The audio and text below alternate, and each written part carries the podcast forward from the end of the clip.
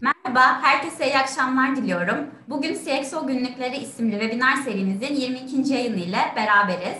Ee, çok değerli konuğumuz Çibo Türkiye Finans Direktörü Kaan Akay bizimle. Hoş geldiniz yayınımıza. Hanım hoş bulduk. Öncelikle davetiniz için çok teşekkür ediyorum. Biz de çok teşekkür ediyoruz. Çok memnun olduk sizi ağırladığımız için. Ee, birazcık tanımak isteriz öncelikle sizi. Aa, tabii ki. Tekrar merhabalar herkese. İsmim Kaan Akay. İzmirliyim aslen. Ee, İzmir'de Amerikan Koleji ve Ege Üniversitesi İnşaat Mühendisliğini bitirdikten sonra Koç Üniversitesi'nde MBA yapmak üzere İstanbul'a geldim. Ve 20 yıl aşkın süredir İstanbul'da yaşıyorum. Ee, MBA ve askerlik sonrası kariyerime Nestle'de başladım. MT yani Management Trainee olarak. Ee, Nestle'de geçirdiğim 5,5 yıl boyunca finansın maliyet muhasebesi, bütçe planlama, raporlama, controlling gibi çeşitli alanlarında e, yer aldım. Daha sonra özelleştirme sonrası Türk Telekom firmasına geçtim. E, burada da finans alanında 4 yıl çeşitli görevlerde bulunduktan sonra kariyerime Vodafone'da devam etmeye başladım. E, Vodafone'da kıdemli finansal planlama müdürü olarak görev yaparken kahve dünyasından gelen CFO rolü, teklif, tek, CFO rolü teklifini değerlendirmeye karar vererek perakende sektörüne adım atmış oldum. Ee, bir buçuk yıl kadar sonra da Çibo Türkiye'ye geldim ve yaklaşık yedi buçuk yıldır da burada finans direktörü ya da CFO olarak diyebilirim görev yapmaktayım.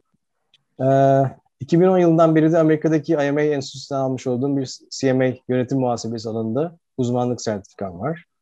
Ee, özel hayatımla ilgili de bir şeyler söylemek istersem evliyim. 7 yaşında ilkokul 1'e giden bir kızım var. Ee, sporun birçok dalını seviyorum. Geçmişte lisanslı olarak futbol, tenis ve yelkende çeşitli turnuva ve yarışlarda boy gösterdim. Ee, bunların yanı sıra kayak yapmayı çok seviyorum, yüzmeyi çok seviyorum. Seyahat etmek yine en sevdiğim şeylerin başında geliyor. Ancak pandemiyle beraber hayat tarzı değişti ve maalesef bunların bir kısmını gerçekleştiremiyorum şu anda. Kariyer geçmişinize baktığımızda da çalıştığınız yerlerin hep kurumsal ve kendi sektörlerinde lider olduklarını söyleyebiliriz. Ee, şu anda da Çibo Türkiye'de CFO olarak görev yapmaktasınız. Ee, kariyer yolculuğunuzu değerlendirmek isterseniz bize neler söylersiniz? Ee, 20 yıldır finansın finans alanında çalışıyorum. Ee, hem mühendislik hem de MBA background'uma hem de karakterime uygun bir iş alanı seçtiğimi düşünüyorum açıkçası. Ee, FMCG, telekomünikasyon ve perakende olarak üç farklı sektörde görev yaptım şu ana kadar. Her ne kadar finans alanında yapılan işler sektörlerden bağımsız işler gibi gözükse de farklı sektör tecrü- tecrübelerinin bana kattığı çok şey oldu açıkçası. Ee, mesela üretim tecrübesi çok önemli bence. Nestle'de ilk yılımda örneğin maliyet muhasebesi yaparken fabrikada da bir süre görev alma şansım oldu. Fabrikada e, bir ham maddenin üretim hattına girmesi, sonra ara mamul oluşumu, sonra bitmiş ürün oluşumundaki süreçteki masraf merkezleri üzerinden maliyetlendirme çalışması mesela çok farklı bir tecrübe. Öte yandan Türk Telekom'da görev yapar, yaparken e, Türkiye'nin dört bir yanına döşenmiş e, bakır ya da fiber optik altyapı maliyetinin ya da santral maliyetinin telefon, internet ya da kiralık devre gibi farklı ürünlere indirgenmesi çok farklı bir tecrübe. Öte yandan FMCG sektörü derseniz çok fazla oyuncunun olduğu son derece rekabetçi bir alan. E, Telekom ise üç büyük oyuncunun yer aldığı fiyatlandırmanın çok çok kritik olduğu, rekabetin farklı boyutta olduğu bir sektör. Perakende ile alırsak ilk etapta online ve offline olarak ikiye ayırabiliriz belki. E, offline dediğimiz mağazacılık tarafı çok dinamik, yüksek işletim maliyetleri içeren, ancak öte yandan da müşteriye direkt dokunabildiğimiz bir alan. Online ise özellikle biliyorsunuz pandemi sonrası büyümesi daha da katlanan, hızla dijitalleşen günümüz dünyasının büyümesi ve gelişmesi kaçınılmaz sektörü. Yani özetleyecek olursam kariyer yolculuğumda bu birbirinden farklı ve önem seviyesi yüksek sektörleri deneyimlemiş olmaktan son derece memnunum diyebilirim. Peki Türkiye'de 15. yılını kutlayan Çibo sektörde de çok farklı bir boşluğu dolduruyor aslında. Birçok rakibinizden farklı olarak müşterilere farklı deneyimler sunuyorsunuz. Kahve çeşitlerinin yanı sıra alışveriş de yapabilecekleri, keyifli vakit geçirebilecekleri bir konsept imkanı var. Bu strateji nasıl ortaya çıktı? Bunu sizden de dinlemek isteriz. Çibo dünyada 70 yılını devirmiş bir Alman markası. Çibo'nun varoluşu ve hizmet anlayışı kahve tutkusuna dayanıyor açıkçası. Türkiye ve dünyada uyguladığımız benzersiz iş modeliyle perakende sektöründe gerçekten referans gösteriliyoruz. Bu iş modelinin temelinde şu var, tüketicilere sadece ürün ve hizmet değil, aynı zamanda fikir ve deneyim sunmak yetiyor. Yani sizin de belirttiğiniz gibi değişen temalarımız, gerçek kahve lezzetimiz, lezzetli atıştırmalıklar sunan kahve barlarımız, farklı konseptlerimizi perakende sektöründe biraz farklı bir noktada konumlanıyoruz. Ee, kahve odamızı hiç kaybetmeden bu deneyimi daha özel kılacak argümanları bir araya getirmeye çalışıyoruz.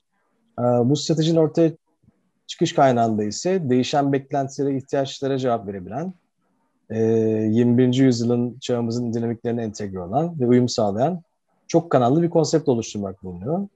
Ee, misafirlerimiz mağazaya geldiğinde farklı kategorilerde e, tek çeşit ürünlerle beklentilere cevap bulabiliyor açıkçası. Böyle özetleyebilirim. Evet. E, kriz yönetimi ve risk yönetim süreçlerini nasıl yönetiyorsunuz peki? Şirketler sizce riskleri nasıl doğru yönetebilir? Ya maalesef dünyada e, gerek dünyada gerek ülkemizde krizlerin sonu gelmiyor, gelmeyecek de. E, finansal krizlerin de aslında bir döngüsü oluyor. Ancak bu sefer içinde bulunduğumuz global kriz, yani Covid-19'dan bahsediyorum, bence bir finansal kriz değil. E, belki finansal krize sebep olan bir sosyoekonomik kriz diyebiliriz en basit anlamda. Yani riskten tamamen kurtulamayız. Risk her zaman var. Hep olacak. Yani bireysel açısından açıdan bakarsak e, riski azaltmanın en güzel çözümü sizlerin de bildiği gibi yumurtaları aynı sepete koymamaktır. Bu derslerde de böyle öğretilir hepimize. Şirketler açısından bakarsak da ben Çibo'nun bu anlamda çok iyi kurgulanmış bir yapısı olduğunu belirtebilirim. Hem satış kanalları açısından da böyle hem de ürün zenginliği açısından. Çibo iyice riski dağıtmış bir şirket. Ee, satış kanalları açısından bakarsak şöyle söyleyebilirim. Çibo dört kanaldan oluşuyor. Bir tanesi mağazalar, diğeri online, ee, bir diğeri marketler ve zincir mağazalar. Orada sattığımız kahveler. Bir diğeri de dördüncüsü de B2B. Yani diğer adıyla Horeca diyebiliriz. Otel, restoran ve kafeler yaptığımız satışlar. E, bu kanalların da satış ağırlığı oldukça dengeli diyebilirim aslında. Ve 2020'de çok güzel bir örnek. Mesela pandeminin yaşandığı bu zorlu senede mağaza iki buçuk ay kapalı kaldı tamamen. E, yıl içinde birçok birçok hafta sonunu kapalı geçirdiler. E, çalışma saatleri kısıtlandı. Kafe bar alanlarında oturum kısıtlamaları geldi bildiğiniz gibi. Yani mağazanın bu denli zorlandığı bir senede online kanalımız inanılmaz büyüdü. Marketler ve zincir mağazalarda da yaptığım satışlar da öyle. Bazen tersi olabiliyor ama mesela havaların çok güzel olduğu dönemler pandemi öncesi insanlar kendilerini sokaklara atıyorlar. Bu sefer de online satışları düşüş yaşıyor. Mağazalar ciddi anlamda hareketlenebiliyor. Yani bu kanal tarafından ele aldığım konu böyle. Ürün zenginliği açısından bakarsak da Chibo hem kahve hem de gıda dışı kategorileriyle tüketiciye ulaşmayı başarıyor. Yani gıda dışı mevsimsel ya da kategorilere göre değişken bir trend çizerken kahve kategorisi hızla büyümeye devam ediyor.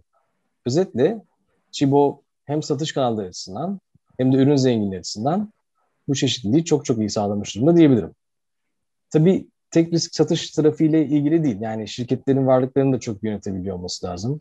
Ya da gerektiği takdirde borçlanmasını da doğru yerlerden yapıp doğru yönetebiliyor olması lazım. İşte buralarda da biz CFO'lara çok iş, iş düşüyor diyebilirim. Burada da temel prensip riski yine mümkün olduğunca dağıtmak diyebilirim. Ee, öyleyse sizin görev alanınızdan ilerleyelim biraz da. Ee, teknolojik çözümler, raporlama araçları ve kurumsal veri modelleri CFO'lara nasıl destek sağlıyor?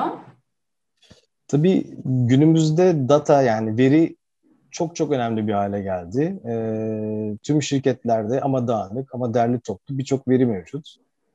Tabii önemli olan bu veriyi etkin kullanabilmek. Yoksa verilerin içinde kaybolabiliyor çoğu şirket. Bence verinin en önemli konu, olduğu konuların başında mesela fiyat esnekliği geliyor. Tüm şirketler bir takım fiyatlardan bir takım ürünler satıyor ve belli bir gelir elde ediyorlar.